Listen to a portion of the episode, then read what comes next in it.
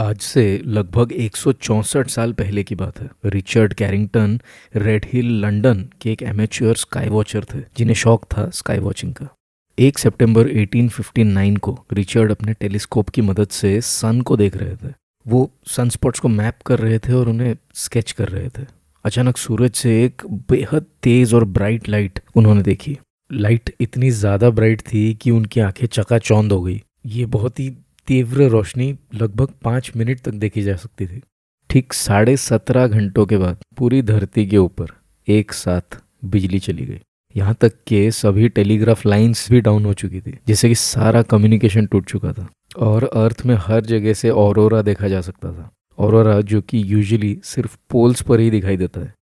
तो अगर आप पोल्स पे गए हो या फिर आपने शायद कहीं किसी वीडियो में या किसी फोटोग्राफ में देखा होगा कि पूरा आसमान जो है अलग अलग रंगों से, जैसे इंद्रधनुष के रंग होते उस तरीके अलग अलग रंगों से पूरा आसमान भर जाता है पैटर्न्स से उभर आता है आसमान के ऊपर में। तो उसे औरोरा कहा जा सकता है। वो यूजुअली पोल्स के ऊपर दिखाई देता है, लेकिन ये घटना जब घटी थी, उस समय पूरे धरती पर हर जगह से आसमान में औरोरा दिखाई पड़ रहा था। रिचर्ड समझ गए कि जो तेज रोशनी उन्होंने सूरज से निकलते हुए देखी थी, उसी से रिलेटेड कोई चीज़ अर्थ के ऊपर ये तबाही मचा रही है। आज हम जानते हैं कि ये एक जियो मैग्नेटिक स्टॉम था, जो सन से निकलकर 90 मिलियन माइल्स यानी कि डेढ़ हज़ार लाख किलोमीटर की दूरी तय करके अर्थ तक आ पहुँचा था। ये फ्लेयर एक मेजर करोनल मास इजेक्शन था, जिसे शॉर्ट में सी एम ई भी कहा जाता है, जिसमें कि मैग्नेटाइज प्लाज्मा का एक बर्स्ट जो सन के ऊपर के एटमोसफियर से निकलता है। सन का ऊपर का एटमोसफियर जिसे कि हम कोरोना भी कहते हैं, वहाँ से निकलता है। तो ये सीएमई या करोनल मास इजेक्शन सन के अपर एटमॉस्फेयर से निकलकर धरती पर आ पहुँचा था और उसी के बाद इस तरह की तबाही जो है पूरे अर्थ के ऊपर में देखी गई थी। रिचर्ड कैरिंगटन के सम्मान में इस इवेंट को आज कैरिंगटन इवेंट के नाम से जाना जाता है। इसे कैरिंगटन इवेंट का नाम दिया गया है। 2025 साल में ये इवेंट दोबारा होने का अनुमान लगाया जा रहा है। आज हम कैरिंगटन इवेंट क्या होता है और उसके पीछे के साइंस को समझेंगे। तो चलिए जल्दी से शुरू करते हैं।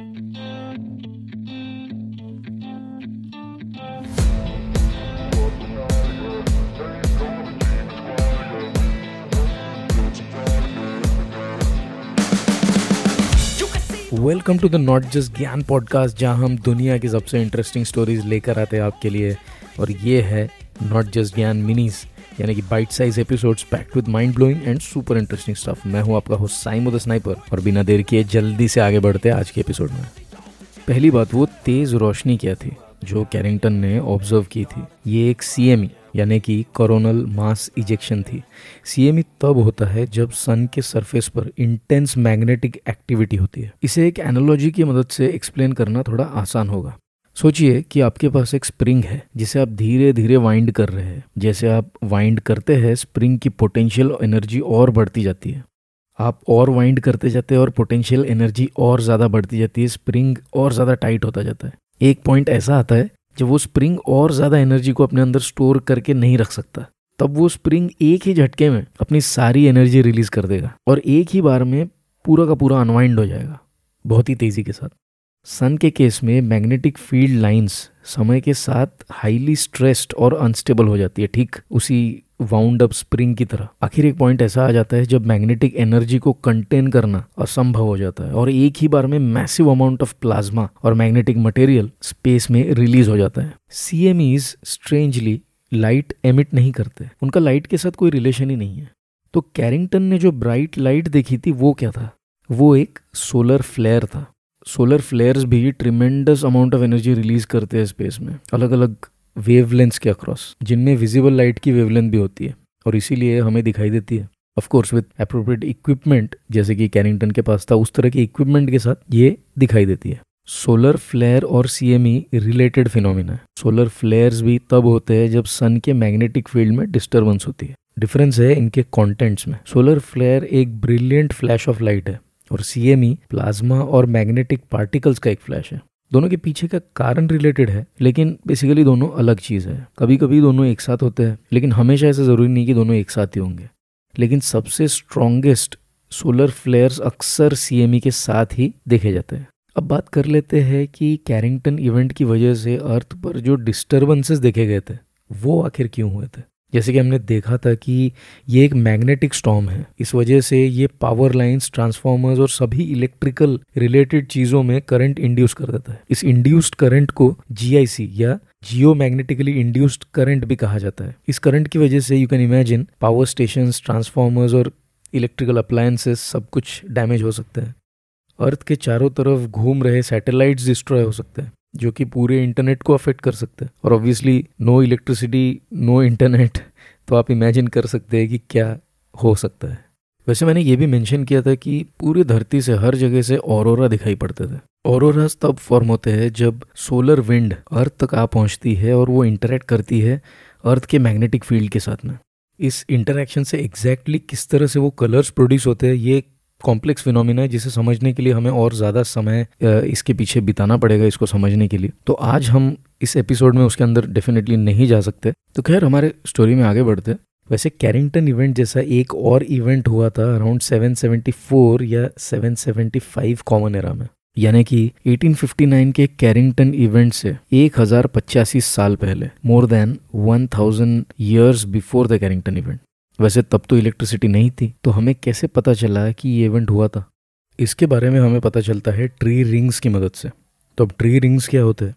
Tree rings are also known as growth rings और एनुअल रिंग्स और ये कॉन्सेंट्रिक सर्कल्स होते हैं जो किसी भी ट्री ट्रंक के क्रॉस सेक्शन में देखे जा सकते हैं। मतलब ट्री ट्रंक है, उसका क्रॉस सेक्शन है, उसके अंदर हमें कॉन्सेंट्रिक रिंग्स की तरह दिखाई देते हैं which are basically called as tree rings और ग्रोथ रिंग्स हर साल ट्री का एक ग्रोथ साइकिल होता है और ये रिंग उसी के दौरान फॉर्म होते हैं। तो इन ट्री रिंग्स की मदद से हमें कैसे पता चला कि कैरिंगटन इवेंट उस साल हुआ था? ट्री रिंग्स बहुत वैल्यूएबल इन्फॉर्मेशन प्रोवाइड करते हैं पास्ट एनवायरमेंटल कंडीशंस के बारे में इंक्लूडिंग अगर कोई वेरिएशन सोलर एक्टिविटी में होती है उसके बारे में भी हमें इन्फॉर्मेशन मिलती है। वैसे तो ट्री रिंग्स यूनिफॉर्म होती है, उनके अंदर कोई एनोमली या कोई वेरिएशन दिखाई नहीं पड़ेगी। जब तक कि कोई स्पेसिफिक इवेंट जैसे कि कैरिंगटन इवेंट जैसा कोई इवेंट नहीं हो जाए तो उस केस में ये पैटर्न में एक डिफरेंस दिखाई पड़ता है, जिसकी मदद से इसको स्टडी करके रिसर्चर्स जान सकते हैं कि इस तरह का कोई इवेंट उस समय हुआ था या नहीं। तो एग्जैक्टली exactly क्या चीज़ को स्टडी करते हैं रिसर्चर्स कार्बन 14 यानी कि सी फोर्टीन की कॉन्सेंट्रेशन को ढूंढते हैं, उसको स्टडी करते हैं इन ट्री रिंग्स में और जब भी उन्हें एक स्पाइक इसके अंदर में मिलता है तो वो कंक्लूड करते हैं कि किसी तरह का सोलर स्टॉम अर्थ के साथ में उस दौरान इंटरेक्ट किया होगा। So during a solar storm like the Carrington event C fourteen की मात्रा अर्थ के एटमोसफियर के अंदर बढ़ जाती है और यही सी फोर्टीन का बढ़ा हुआ कॉन्सेंट्रेशन हमें दिखाई पड़ता है ट्री रिंग्स के अंदर भी। तो इस तरीके से ट्री रिंग्स को स्टडी करके साइंटिस्ट ने रिसर्चर्स ने ये डिटरमाइन किया कि 774 या 775 कॉमन एरा के दौरान ऐसा और एक कैरिंगटन इवेंट हुआ था। अब बचा आखिरी सवाल। क्या इफ़ेक्ट होगा अगर आज एक कैरिंगटन इवेंट जैसी घटना घटे?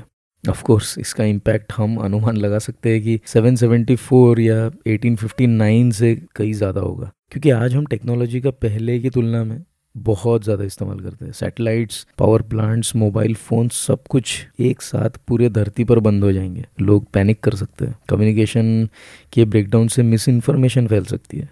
या शायद नहीं फैलेगी। I am little bit confuse over there ultimately दुनिया एक झटके में पचास साल पीछे चली जाएगी और हर तरफ़ के हो सकता है। विदाउट इलेक्ट्रिसिटी इकोनॉमी कोलैप्स हो जाएगी।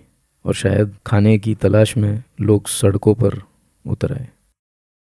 इसके इतने खतरनाक इफेक्ट्स के पोटेंशियल की वजह से ही सभी बड़े देशों के कॉन्टीजेंसी प्लान्स में कैरिंगटन इवेंट जैसे मेजर स्पेस इवेंट को सबसे हाई रिस्क हजार्ट के रूप में देखा जाता है। रिसेंट ईयर्स में गवर्नमेंट्स स्पेस एजेंसीज और यूटिलिटी कंपनीज़ ने अपना फोकस और रिसर्च इसकी ओर डायरेक्ट किया है, ताकि अगर ऐसा इवेंट हो जाए तो कैसे इससे बचा जा सके, या इसके एटलीस्ट डैमेज को मिनिमाइज किया जा सके। इन इवेंट्स को प्रेडिक्ट करना बहुत मुश्किल है। लेकिन साइंटिस्ट का मानना है कि ईयर 2025 या 26 में शायद फिर एक कैरिंगटन इवेंट हो सकता है।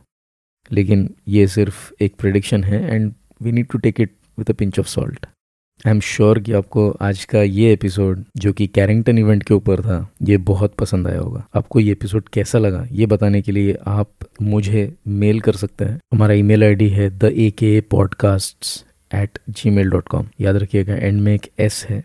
तो आज के लिए बस इतना ही था। मिलेंगे अगले एपिसोड में। तब तक अपना ख्याल रखिए।